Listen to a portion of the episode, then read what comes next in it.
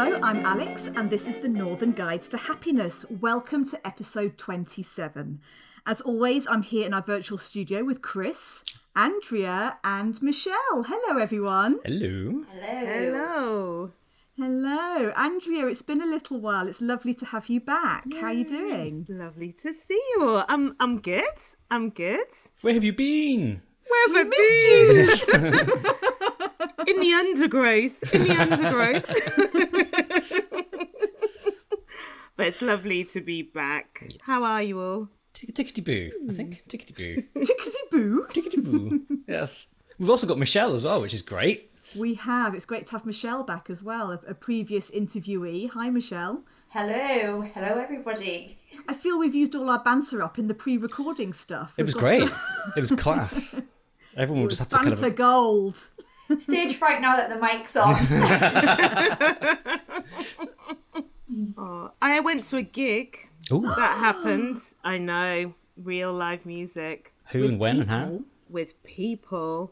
Exciting. I went to see Joel Culpepper at the Cluny 2 in Newcastle. Ooh. In the fabulous Oosburn. And he had a great falsetto. What sort of music? You can see he's deeply inspired by Prince, as well as many others, but particularly Prince. Very funky, very soulful, and very high, which we all tried to, we all joined in with. But failed miserably. I mean, how do you learn, and how do you know you can sing like that? I think I'm amazed by it. Shower time. I was going to say, it's usually people experimenting in the shower or in the car or something. Yeah, car's my go-to place, I have to say. Yeah. What about you, Michelle? Well, I've actually not been up to very much. I had major surgery a couple of weeks ago. Ooh. Oh, bless you. So I had to obviously isolate ahead of that. And then I'm obviously in recovery at the moment and doing as I'm told, which is quite difficult. Which is not to appear on a podcast recording. Yeah. I am listening to my body, do you know, and I am doing everything I'm being told, so it is fine for me to be on this podcast. I would argue that being on a happiness podcast is good tonic. It's good for your well-being. Yes, definitely. So that's what I would argue. Absolutely. Yeah. Chris, how about you? Oh, I'm great. I had a really nice weekend. I went to the cinema. Like Andrea, I've been out. Yeah. I went to Hexham, to the Forum. Is it the Forum Cinema? Yeah, the Forum Cinema in Hexham, which is the first time I've been there. It was great. We went to see Dune with a friend, which was a very interesting film. More bagpipes than I was expecting. Okay. For a science fiction. He didn't mention the bagpipes. Interesting. He will remember the bagpipes. You ask him about the bagpipes. Okay. Well, on that note, shall we introduce this week's guest interview? Yes. This week we have someone who is probably fairly familiar with a few of our listeners, Alfie Joey, who is probably best known for presenting on BBC Radio Newcastle. He's also known for his stand-up comedy and more recently for his artwork, which he's rediscovered again and has found that it helps him with his mental health and well-being. Lots of fascinating moments in this interview, so enough of me talking. Here's Alfie.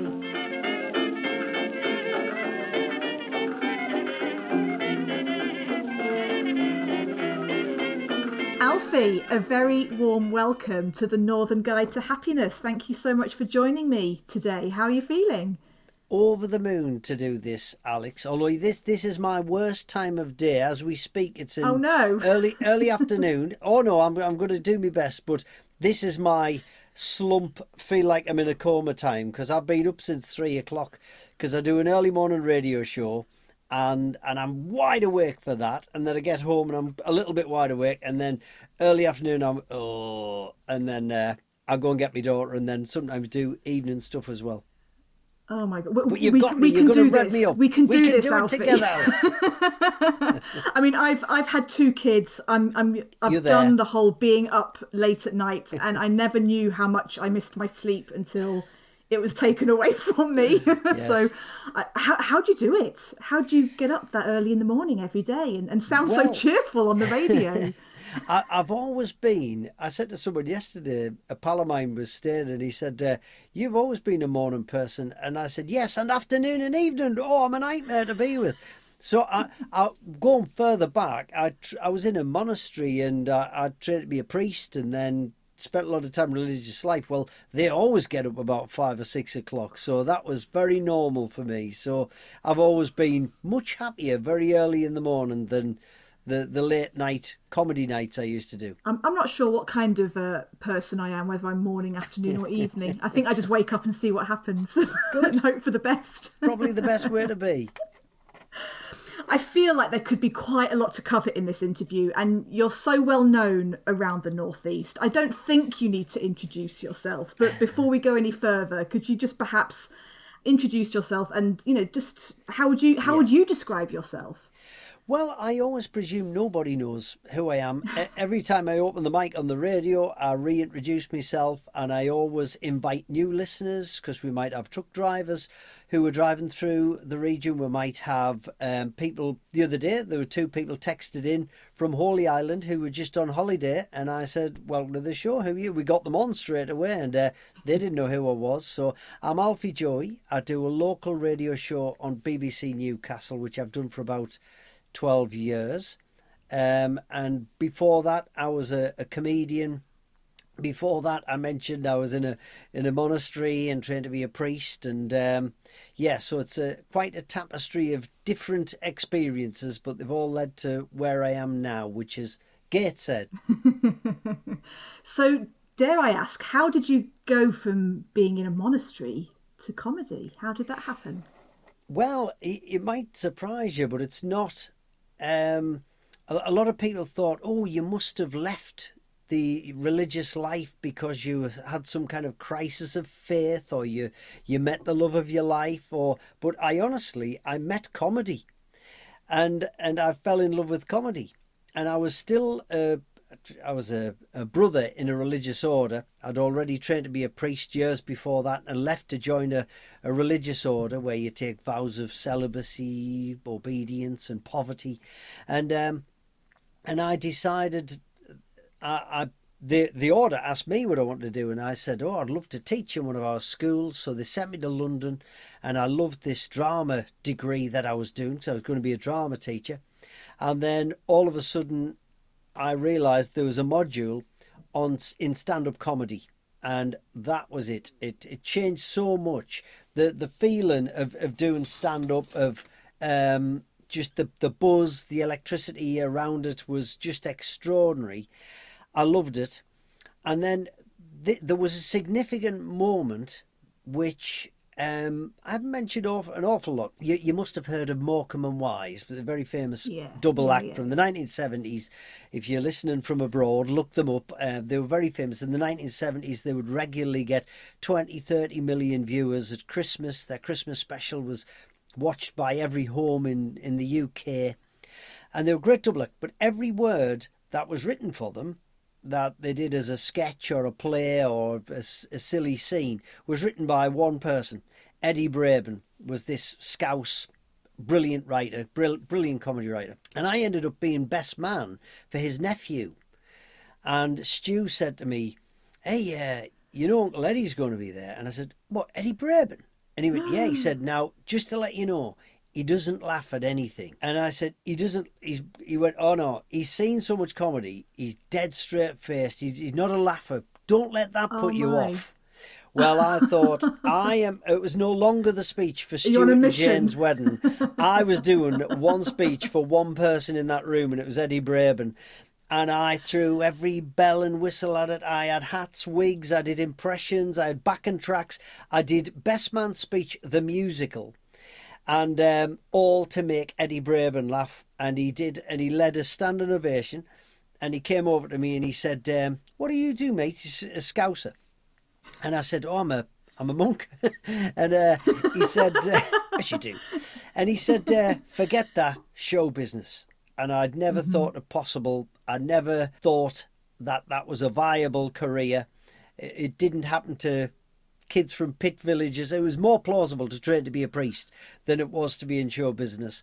And that was it, that the seed was planted. And I thought, if Eddie Braben says I can be in show business, I can be in show business. And then I really took the comedy thing more seriously than most other people in my... Alan Carr was on the same course. Angelos Epithimu, we all were buddies in the same year. So, there was some guys who did go on to have really successful comedy careers. And that was it. I got the bug and immediately tried to become a comedian. And it took a couple of years just of non-stop awful jobs during the day. I was a bicycle courier in London. I was a sandwich delivery person. I did a multitude of jobs. And then eventually, when it was impossible to juggle everything, I became a full-time stand-up. Can you remember that moment when that standing ovation occurred? Can you remember how that felt for you? Because you achieved what you set out to achieve. Yes. I remember it was a bit of a blizzard. The standing ovation at the wedding, but then I saw a video of it, and also Eddie Braben took some photographs of me that were there were amazing moments in the speech. He captured some bits, so it sort of brought it back to me. I'll never forget the first stand-up gig I did in a stand-up comedy club, where every one of us who were doing comedy on this course woke up nervous on the day. There's no more scarier feeling in the world of performance than doing stand-up, because everything else is measured by applause or cheers. With comedy, it's only measured by laughter. So you could do Shakespeare, you could do poetry, you could do striptease. It's all about the applause at the end. But in stand-up comedy, it's all about the laughter during. If you don't get the laughter during, that hasn't worked. So it's a very nerve-wracking thing. And also, some nights, your best joke doesn't work, and sometimes a joke you don't think's that good gets a bigger laugh, and sometimes nothing works, and that's why comedy is a bit scary for a performer. So I can remember being nervous, and then that feeling of my jokes I'd written working, I had an ecstasy that I can't remember feeling before or since. Nothing to match it totally. And I can remember all of my pals who'd done the same gig, we're all going to go out and celebrate and go to a house party. And I remember crystal clear, I said, I'm just going home. I want to feel this. And I used to drink at the time and stuff. And I thought, nah, I want to remember what this feels like. There's an old story about Bob Paisley, the old Liverpool manager, and they won the European Cup in the mid to late 70s, and everyone's drinking champagne, and they handed him the champagne and they went, have a drink, Bob, you've managed us to the European Cup final. An English team hasn't done this for years. And he said, no, I want to remember what this feels like. And that was me. I wanted to remember what that state was, that ecstasy of making people laugh. And I walked 5 miles, whatever it was, 11 o'clock at night, and I just floated home. It felt great. That's really interesting that you said that you wanted to celebrate but not forget. Yes. And that's fascinating. So is that for you a standout moment for you in terms of happiness? Yes, I would say use the word ecstasy is. There. Yeah. Is that, It is. It's another plane of a buzz when there are certain moments in comedy, I would say, where they are untouchable.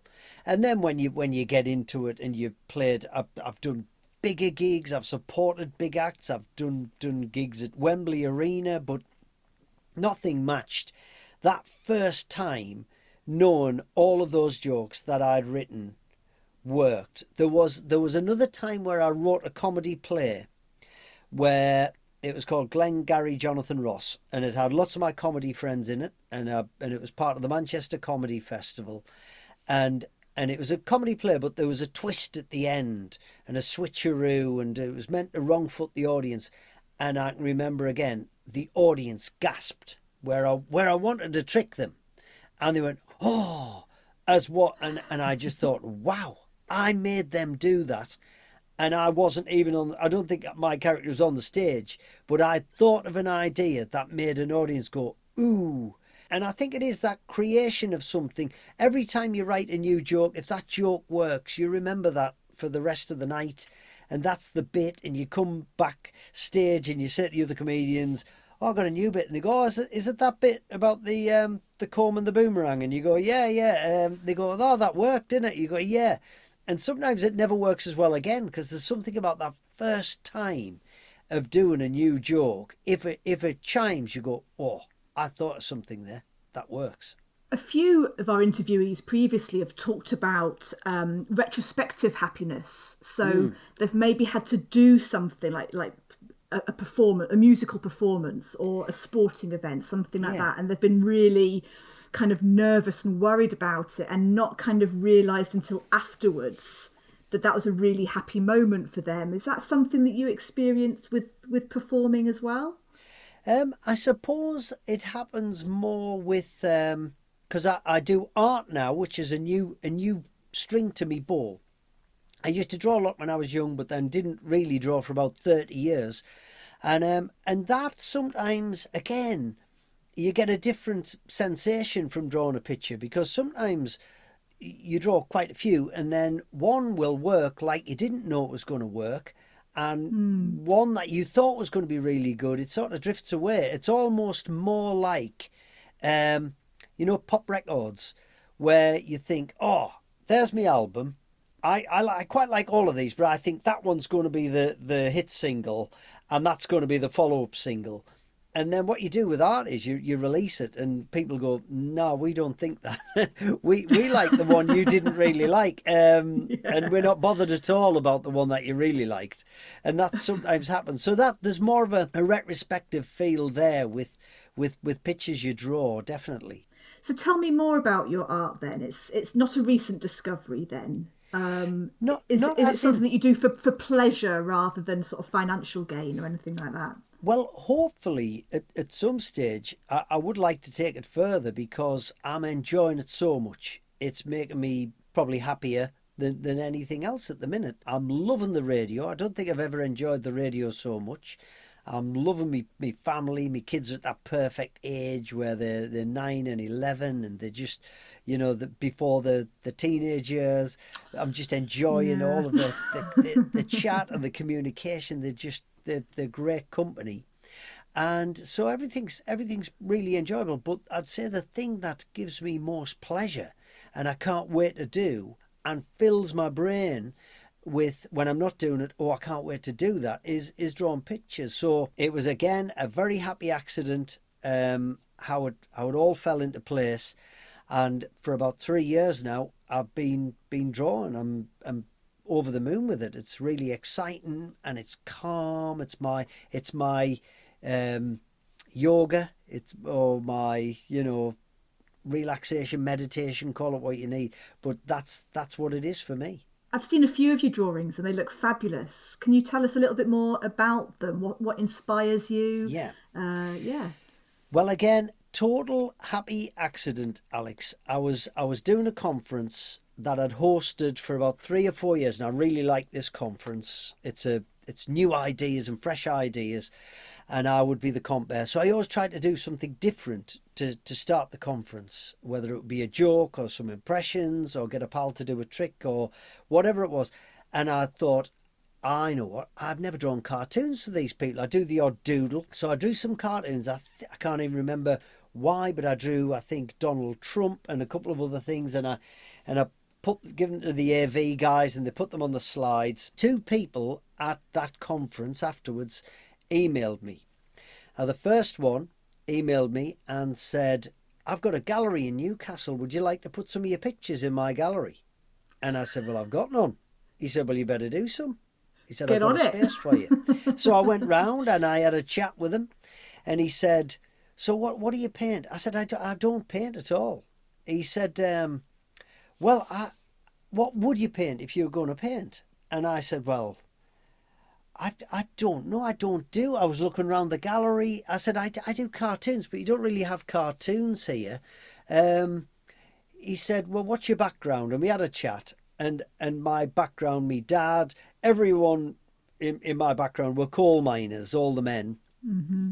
So I'm quite proud of my heritage and what they all did. So he said, yeah, work on some of that kind of stuff. So I got to work and I started to draw coal mines and I started to draw scenery from those villages, and that's what kickstarted me. And so that was one email I got from that conference.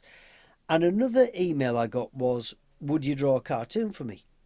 So from a business. So I thought, oh yeah, I'd love to. I love cartoons. I've never been a cartoonist. I've never done one for money. I've never been professional, so that would be amazing. So he said, well, I'll set up a meeting. And I thought, a meeting for a cartoon? So I turned up at a boardroom and these people filed in, and I'm thinking, for a bloody cartoon? Why are there all these people What's going on? For a cartoon? So the guy who's asked me along is behind everyone else, and he's sort of giving me the old thumbs up, it's going to be okay, and I'm a bit lost. And then the other fella whose boardroom it is, and the other people are sat with him, he sat opposite me on the table, he said, so Alfie, you're going to design the cover of our magazine? And I thought, well, I didn't agree to that, and I never would have. I would have said no, I'm out my depth, I can't do magazine, I've never done that. But because I'm sat in a boardroom and there's a meeting being arranged, I went, yeah. You go, yeah. Yes. I said yes. So he then shows me the magazine. Now, I don't know how far the podcast goes, but most cities have a magazine for the business district that goes out to all the shops and all the barbers and all the hairdressers, and it's a free magazine. And in Newcastle, this is called the NE1 magazine. That's the postcode. And it goes out around Christmas. Well, it goes out every month, but the Christmas edition, 48,000 copies. And he said, you're going to do the front cover. He said, well, now, normally we have a picture of a Christmas bauble in front of Fenwick, the big shop.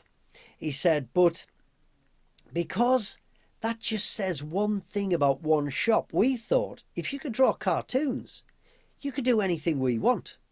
So in this cover, you could incorporate all of these shop names. I'm writing them down. I hadn't heard of half of them.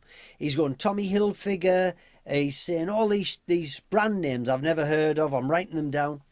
He said, we want it to feel cosmopolitan. We want it to look like London but feel like Newcastle. It's got to be definitely winter but not cold and wet and miserable. It's got to have nighttime shopping. It's got to have the metro, the theatre. It's got to have... And you can get all these things in a cartoon, can't you? And I'm nodding my head going, yeah, writing all these things down. Oh, Alfie. And it gets better, Alex. He says, now the snag is, we need it for next week. And I, in my brain, I'm going, well, I'm not free next week. I'm only free the next 2 days. So I said, I'll have it done in 2 days.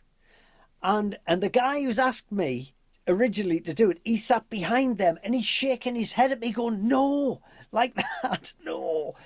And the guys in the front going, are you sure you can do it in 2 days? I went, absolutely, but I better go now. And they all laughed. No, I'm being serious. I've got to start now. I've only got 2 days. So I ran, jumped on my push bike, cycled to Gateshead, burst into the house. I said to my wife, I'm drawing a cartoon for a magazine. She go, what? I can't speak to anyone for 48 hours. So I just drew this and I included all the ingredients, and the people had contacted me going, are you sure you can do this in 2 days? You might kill yourself. I went, no, I really want to do it. Anyway, they said, don't be offended if they don't say yes to the finished product, because they're very fussy.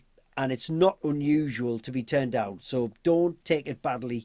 They were saying when they turn you down. Anyway, I did it. And they used it. So I did it in black and white. Did it in ink. And they added the colour. And that was it. And that was my first drawing engagement. My first cartoon assignment. So after drawing a couple of cartoons at a conference, I'd suddenly become... a semi-professional artist, literally. Bit of a baptism of fire, wasn't it? Oh, absolutely. I was literally getting up an hour before I would normally get up to draw, because drawing is so time-consuming. Yeah. I had no other time to do it, so I was getting up at 3 o'clock in the morning instead of 4 o'clock in the morning, and doing an hour before I went to work, and then I would do another hour on the way back home. I'd pop into the library and do another hour there. And that's the... But now the kids are a bit older, it's a bit easier, and they're yeah, not as into dad as they used to be. So, yeah, I've got a bit more time to draw. What an adventure. And a brilliant story. So you kind of mentioned just before you sort of talked about the your escapades into cartoon drawing, that everything kind of for you at the minute feels good. Like you're feeling the radio's going well, your drawing's going well, your kids are at the sort of age that you can really kind of do loads of stuff with them. How's that happened? Why do you think that's happened? Yeah, tell me more about that and how that makes you feel.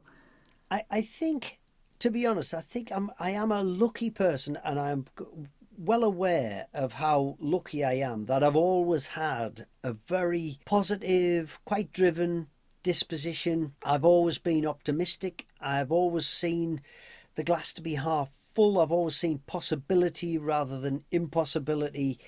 And I do think, to a certain extent, I was born with that. I could bore you with...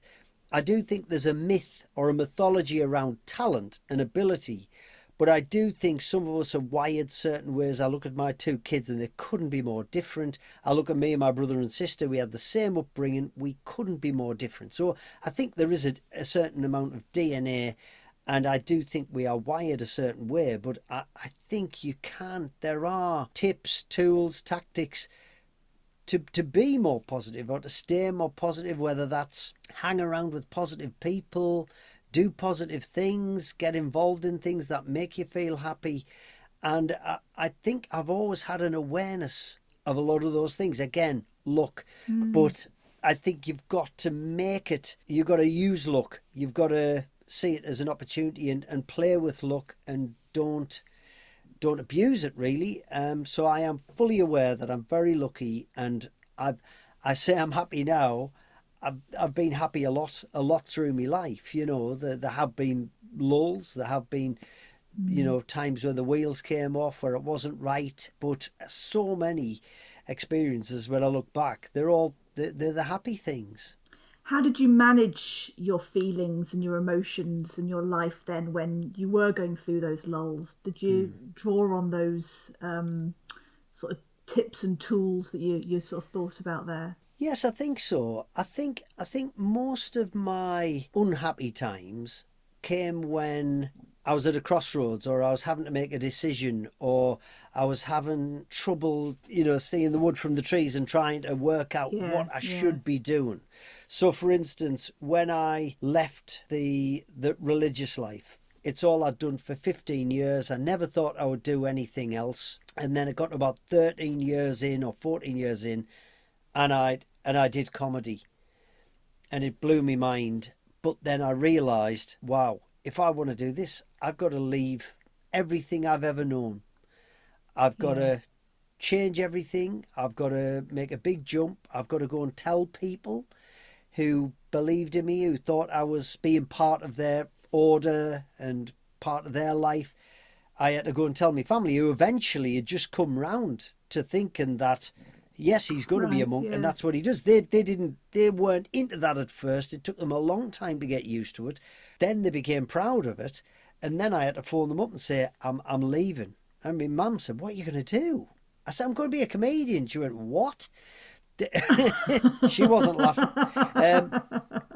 So, yeah, it's usually the crossroad times where it is awkward. It is hard to know what to do next. And I do think that's one of the biggest curses of modern life. I think when I did my degree at university, it was a drama degree with a little module on stand-up. But I immediately went, that's what I want to do. And I've always been quite like that, whereas I was surrounded by lots of people who were going, I really don't know what to do now. I think, you've just done a drama degree, do drama. And they're going, don't really know. And life is full of people who struggle like that. Lots of my close friends and family don't know what they want to do.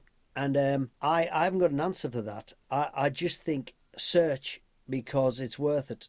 Because if you don't find it, you might wonder what it was all about. You might wonder.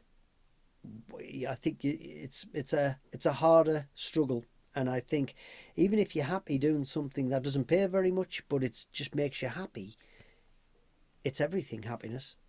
I can totally relate to that, Alfie, because when I went to university, I went to Liverpool and started off doing history. And there was one module in Egyptian archaeology, and that's the one that I lived for every week. Yeah. And I thought, what am I doing history? And there's nothing wrong with doing history for all the historians out there. But for me, it was the Egyptian archaeology. And I was at a sort of crossroads. I wasn't happy doing history. I wanted to do the archaeology. So I transferred to archaeology and specialised in Egyptology. And that was it for me. The turning point was actually, doing something that I was really interested in.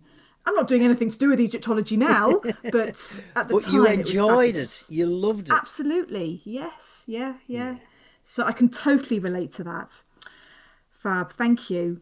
Now, not wanting to put you on the spot or anything, but I saw a quote from somebody on social about you that said, "This man has the secret to happiness."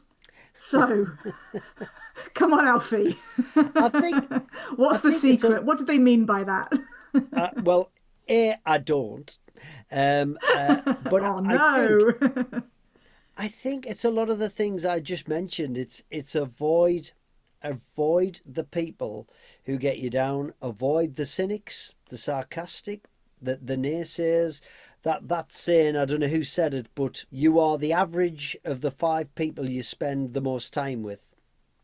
So make sure they are upbeat. Make sure they're interested in you as much as you're interested in them. Make sure they listen as much as you talk, and it's about equal. Whereas if they're just parasites, if they drag you down, they're not the right people to be with. Even if it's just the people you're with in the office or the people you spend lunchtime with, are they the ones who are really downbeat? Or and the same, I would say, even if just the time you spend scrolling, if you're scrolling up and down Facebook and you're just going, I do hear a lot of people saying, "God, there's this nasty thing on Facebook, there's that nasty thing on Facebook," and I say, I don't see any of that, and it's not, I don't do an awful lot of scrolling, but also I think the algorithms pick up, if you like reading rubbish, it will direct you to rubbish. It'll give you more rubbish, yeah. Yes, but if you leave comments on stuff that make you happy, it will lead you to more stuff like that. And occasionally I'll see stuff. I saw something the other day about toxic positivity. And I know what it is, but I just thought, if you're looking for a weakness in positivity, you're probably...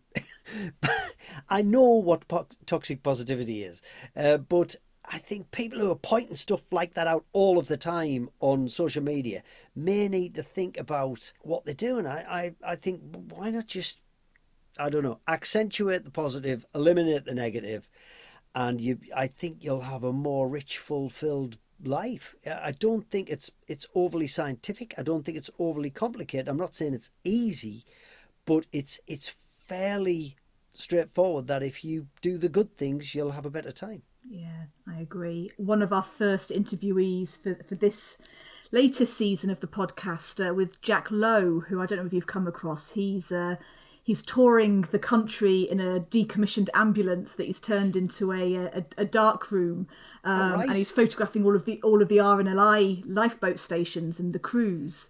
Brilliant. And he has very strong opinions on the power of social media and the negativity.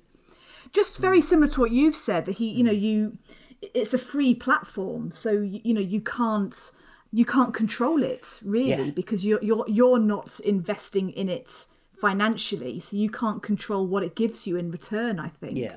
And exactly what you've said there, if you look for negative stuff, then that's what you'll... Oh, yeah. I mean, I've done it, but I pretty much stand by this. You'll never win an argument on the internet. It's like just shouting in the wind. You'll never win. And you get nowhere. And I just think it's absolutely pointless. And you'll never persuade someone to think what you think. So these huge divisive things that we've got going on at the minute, with whether it's Brexit or COVID, just yelling about it on the internet is, you've got, don't spend 20 minutes a night doing that. Go and work in a food bank for 20 minutes a night. You'll feel better. Yeah. You'll come back rewarded. You'll have done more. You'll have, I think, there's much better ways to use your time. So, talking about good uses of your time, a part of your work involves supporting local charities. I know when we had our pre-recording chat, you just finished visiting a charity local to where I live, actually. Yes. You know, is that a big thing for you in terms of happiness, contentment levels, is supporting local charities and the local community? Yeah, it probably was something that, you know, as a kid I would do stuff like that, and again, it's not purely altruistic. You feel great. You help people, or you do what you can, and you know it's very rewarding. It makes you feel good, but I think it is important to get the balance right, because when I started out doing charity work, I was out far too much, and because when you do a bit of radio or comedy or whatever, people need your name or use your name, and that I'm absolutely fine with that, but you've got to balance that. And someone gave me some good advice and said, you know, I've got a wall planner in front of me, put a red dot every time you're doing a free or a charity gig, and put a green dot whenever you're doing something that you can justify to your family that you're out. And and I looked and there were red dots everywhere, and I was doing, you know, and while it's nice to do things for free or for charity, it can be utterly, you know, bad for your family or for you, and you'd be exhausted. So you've got to get the balance right. So a pal of mine said, why don't you pick two charities that you commit to and that you really care about? And sometimes I think some of the bigger charities are, I think, too big, and you can't see where all the money goes, and I think they waste a bit of money, and they've got very expensive chief executives. And so I picked a couple of really small charities where you can see where every penny goes, and you go round, you have a look round, and you know what they do, and you know how much it means to them, and you know what purpose they serve. Because unfortunately, and I hear this a lot from when I'm on the radio, when tragedy strikes, sometimes people just immediately just set up a charity because they don't know what to do. They want to give something back, or they want to do something in someone's name, and it can sometimes not be thought through. And there might be another charity that's already doing that, so you could just help them instead. So there's a lot of knee-jerk charity, and I think there's a lot of wasteful charity. So I do think it's important not just to do it just so you can say, hey, I helped that charity. I think it's important to do work for charities that you really care for, and you've researched, and you relate to, and you connect with. And you're not just turning up, doing their Christmas ball and then nicking off. You've got to go and have a look round and meet the people, I think. So you're not just, it's not tokenism. I agree. I run the Great North Run for a very small northeast charity. I wouldn't be running it for any other reason if it wasn't for charity. Who is it?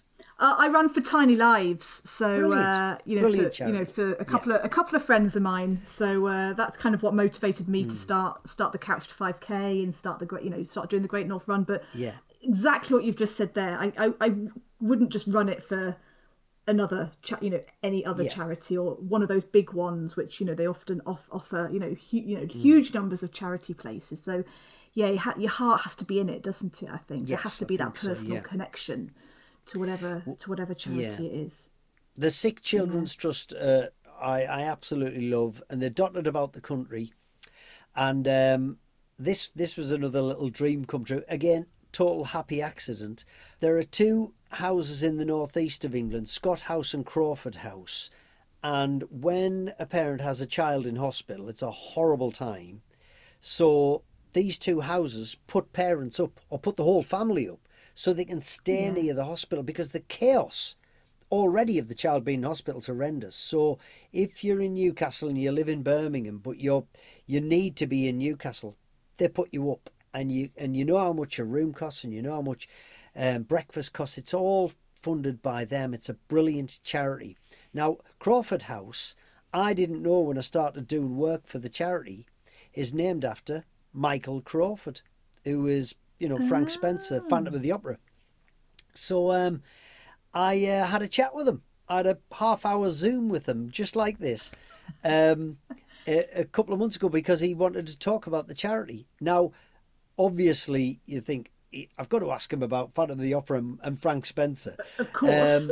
Of course. But you don't know whether they want to, and they've been good enough to come on and talk about the charity. So I dipped my toe in the water. He was so nice, so good, but he was so committed to the charity.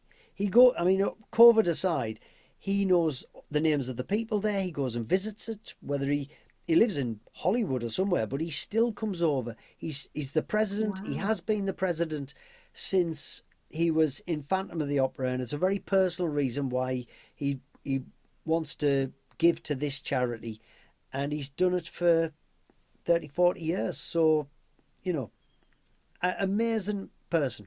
Fabulous.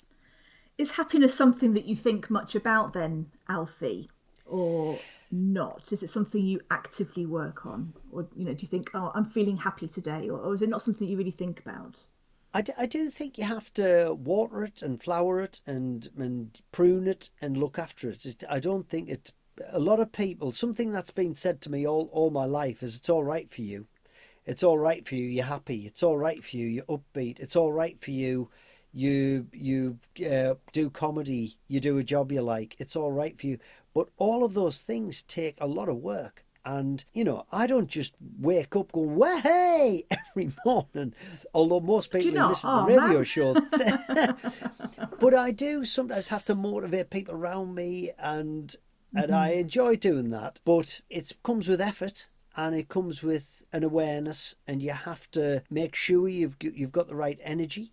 You've got to make sure you have the right rest, and you've got to make sure you spend the right quality time with the right people, your family especially, because it's no good being all happy at work or on the radio and then come back as miserable as sin, or not be around at weekends for the kids and stuff like that. So I think it's a lot of it's about balance. And a lot of people say to me, how do you get up in the morning?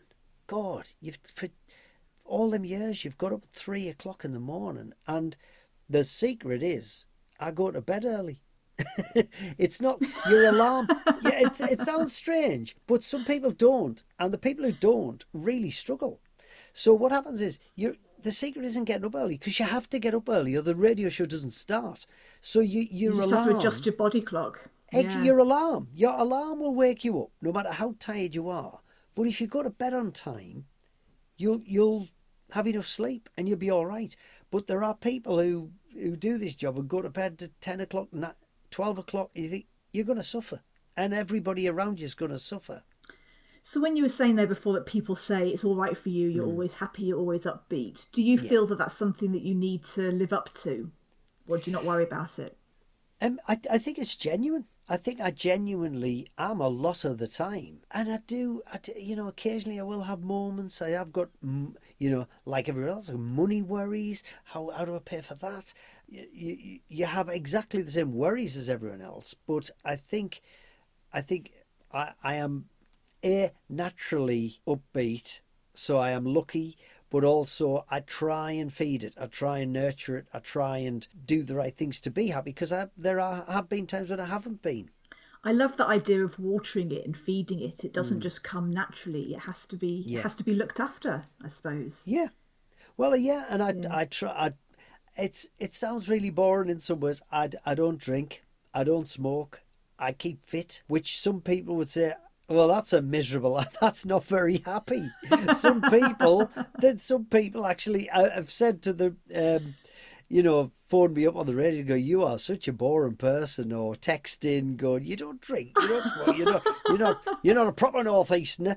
And all my family when I was growing up used to drink and smoke and live these really sort of high octane lives, but they burnt out, and they had some pretty grisly deaths or died young, and it's a tough life if you live it to the extreme like that. And so again, I think if you look after yourself, you care for yourself. It even now, I've never eaten very healthily. That's one thing where I've been quite lax, but even that I'm having to change a bit now as I get older. My body is telling me, "Oh, you've got indigestion a bit more than you used to." So I'm having one to change that. One too many curries. Yes. Fabulous. So we kind of ask all of our interviewees as we come to the end of the interview, I think you've probably kind of answered the question already, but I'm going to ask it anyway. What are your kind of main tips or advice, I suppose, to somebody to help them maintain positive mental well-being? I think honesty. I think honesty, and don't run away from problems. Face them, get them sorted, I would say, or meet them as early as you can and deal with them as early as you can. Otherwise, you could have them forever. We've spent an awful lot of time during the pandemic talking about mental health, and I'm glad I want to talk about it on the radio as much as possible because it's so important. Yeah. But there was a phrase we were using, especially at the beginning of the pandemic, and especially with regards kids. And that phrase is, it's okay to be not okay. However, I think just saying that over and over again is wrong. Because if you just keep saying that over and over again, you're giving people permission to stay in that state of being not okay. And I think it's really important. I've spoke to lots of mental health professionals, and I've spoke to people who work with young people, and they agree. And it is about either early intervention or solution-based treatment. You would not just exist with a broken shin and walk about for the rest of your life with a broken shin. You would get it fixed because it's really sore and it's painful, and it's just going to hamper your life if you have a broken shin. So why would you think it's okay to be not okay with a broken head? So if you can, try and get it fixed, because there are solutions out there. And the earlier you try, I did have a drink problem years ago, and it didn't last too long. It was after I left religious order. My head went mad. I didn't know what I was doing.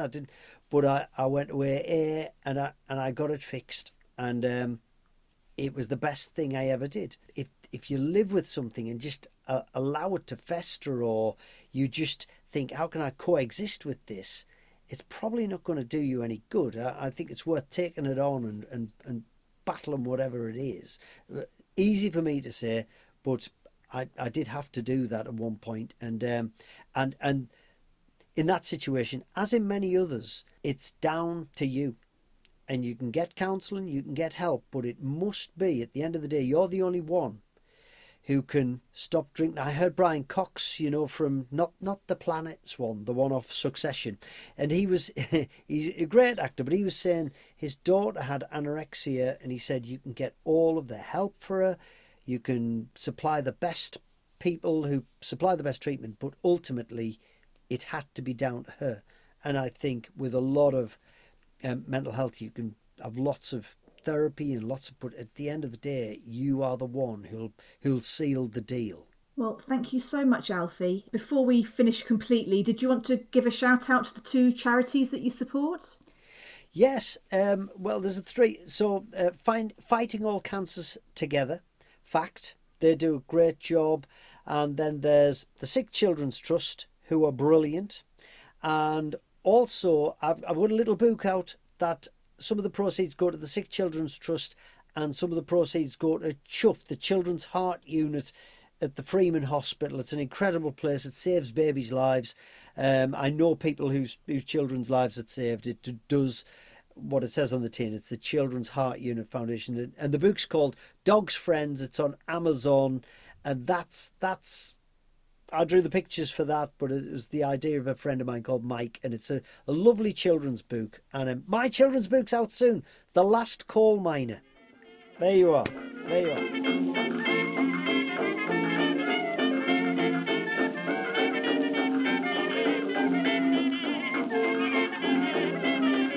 So that was Alfie. What did people think? He's a familiar voice, isn't he? And it was rather interesting to take that familiar voice and then hear the backstory. And for me, the standout in Alfie's story is happy accidents, which he mentioned several times throughout his journey, and how he was on one path. Obviously, He went from being a monk to comedy. I love that. Yeah, it's great. And then there's that other moment where he had enjoyed art as a young individual, and then 30 years later, again, a happy accident occurred where then art has become a big part of his life. Again, not only from sort of a business perspective, but also in terms of his own welfare and well-being as well. And I really like that term, happy accidents. Do you know, and I think it's lovely to see somebody celebrate opportunities coming along, which completely change the direction that their life goes. Do you know, and that whole thing of taking the risk. You know, can you imagine being on a career path, obviously within religion and in church, you know, going from religion to show business, you know, from church to the stage, to, you know, like it's such a transition, and to be on that path, and then just that one moment, which obviously was at a wedding, where he got that laugh, and then he got that comment. What a great story. Oh, I know. What a great little story that was. That was fabulous. Yeah.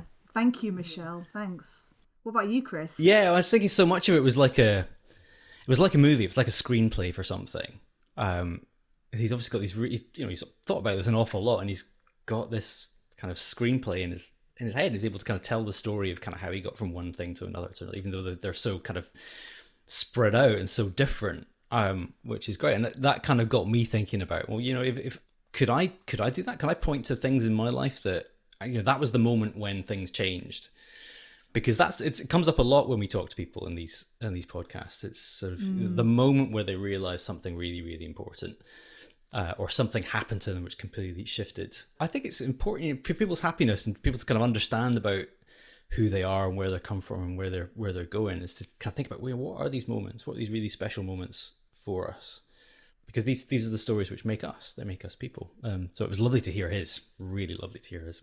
I was really interested in how he used the word ecstasy, didn't he, when he sort of described that first moment on stage, and how he didn't want to go out and get drunk and celebrate because he wanted to remember that moment, and celebrate it in a different way. And I thought that was a really interesting way of looking at things, rather than going out and going, you know, getting mad drunk and celebrating, that he wanted to know, I want to go home and remember this moment. Yeah. So I thought that was great. And a good shout out for early bedtimes. I'm a real proponent of getting to bed at a reasonable hour. Regardless if you have to get up at 3:00. Oh yeah. That's nuts. Oh, I could not do that. Nope. No way. Not this time of year. No. Andrew, what about you? There was something that Alfie said that really stuck with me, actually, since I've heard it. You are the average of the 5 people you spend the most time with. And people in the main have spent most time with their family, perhaps by themselves. And it just made me quite mindful, actually, of just the responsibility you have to others, you know, that actually, you know, life is still in, well, it's always in transition, but it's still in flux at the moment. But actually, sort of projecting a bit of generosity and goodwill is important. Sounds quite serious. Sorry, I didn't mean it to sound serious. Good. But it just stuck with me. And I just thought about, you know, the 5 or 10 people I'm spending the most time with at the moment, and just reflecting on that little, a wise man, and, you know, very reflective himself, I think, to articulate, you know, these experiences in the way that he did. So that phrase really stuck in my head as well. When he said it, I kind of almost not stopped listening to what he was saying, but I think, I was kind of just processing what he'd just said, because I thought it was just a fascinating thing to say. Really interesting. Thanks, Andrea. Well, thank you, Alfie, and thank you, everybody, for your comments. That was great. If you've been inspired by this podcast episode, then we'd love to hear from you. We love hearing your stories and opinions on what happiness means to you. You can get in touch via email, hello@thenorthernguidestohappiness.co.uk, or you can find us on Twitter @NorthHappiness, and Instagram and Facebook @NorthernHappiness. We're really glad to be spreading joy and happiness around the Northeast through this podcast, thanks to funding from the National Lottery Community Fund and the Newcastle COVID Fund. So thank you so much to our funders for their support. So we've reached the end of another episode. We hope you're enjoying listening to the Northern Guide to Happiness. Take care and see you all again next week for another episode.